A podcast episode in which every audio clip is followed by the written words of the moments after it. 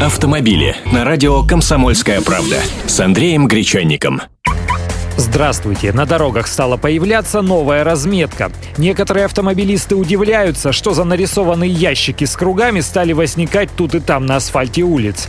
На деле же это новая разметка, предупреждающая о близости стационарных камер видеофиксации. И никакая это не махновщина местных дорожников. Соответствующее постановление правительства действует с 1 июля текущего года.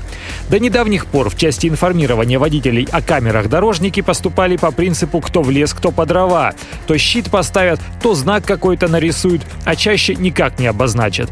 Теперь же специальные таблички с изображением фотокамеры подвешивают в пару к некоторым дорожным знакам, например, ограничивающим скорость или к светофорам. И это означает, что в зоне действия этого знака или на этом участке дороги ведется автоматический видеоконтроль. Дублирует знак или используется отдельно от него разметка, опять же с изображением камеры. Сам рисунок большой и заметный, на него может поместиться компактная легковушка.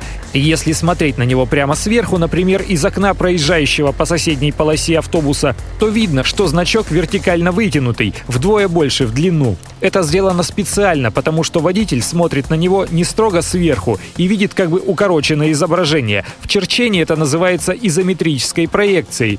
По этому принципу делают разметку во всех развитых странах.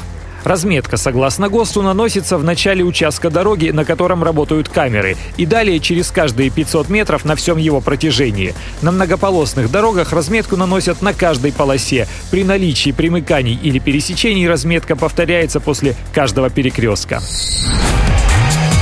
Автомобили с Андреем Гречанником.